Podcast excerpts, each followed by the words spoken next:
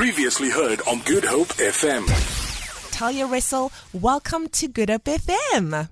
Hi, thank you. It Thank is. you. It's so good to have you on the air. Of course, many of our listeners might recognize the face and the voice from a, uh, from Expresso Show as well.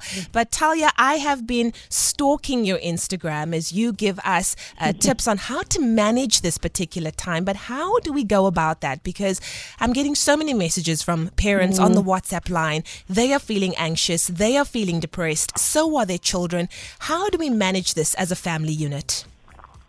Look, first, I mean, we need to acknowledge it's totally normal for them to feel, for all of us to be feeling a bit Yeah, anxious, yeah. a bit unsettled.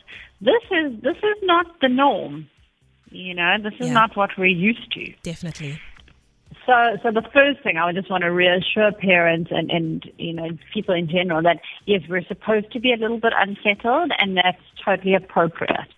Um, but when we start to see it going where it's, it's stopping us from actually functioning, because often what happens when we get anxious, Yeah. we might freeze or run around like a headless chicken trying to do stuff but land up doing nothing. Um, that's when we want to put some things in place in order to contain that anxiety. And we see that with kids. I mean, a lot of kids might be now, they're out of school, they're out of routine, mom's home or dad's home. Like things are unusual. And we know that for kids, when their routine, when their structures interfered with, that of course they get more unsettled. And, and also the challenge is having each other in our personal space all the time. You know, we're used to uh, going off to school and going off to work, and now we're in each other's spaces 24 7, and that might have, lead to arguments, that might lead to, you know, just feelings of claustrophobia in general. So, as we all manage this, because it's so wonderful, I chatted to the mayor a little bit earlier on, and he was really, really happy to see that people are staying indoors. What kind of practical things can we do as we all just try to manage this, but this time in particular? Well, I'd like for them to think about it like around Christmas time, you know, in those intense family moments. They can Yeah. be so wonderful, but they can also drive us silly. Um, this is like a very long Christmas lunch together with the family where we are caught up in one space and so that can be incredibly bonding. But for a lot of people, being as a family, it's not a safe or a calm, happy space. Yeah. There's a lot of tension. Mm-hmm.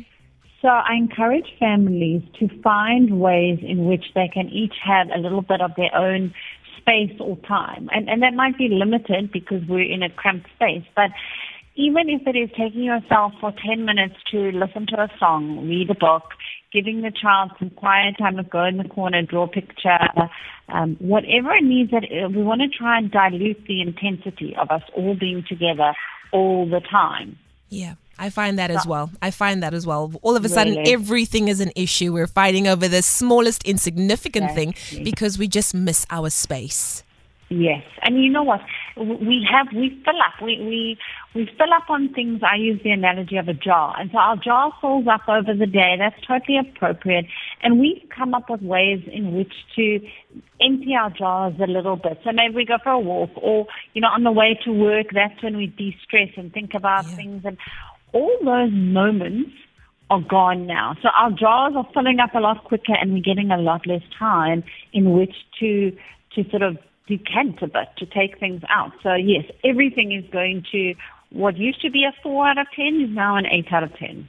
100%. Well, Talya, you know what? I'm going to uh, keep your number on speed dial that when the moments get tough, we're going to just call on Talya and, of course, just do. find our way to navigate this uh, together because we're in this together. We're not going through this alone. Every single one of us is going through this, and I think we can kind of find comfort in that, yes? Yes, absolutely. Hey, yo, check it out. Good Hope FM. GoodHopeFM.co.za now.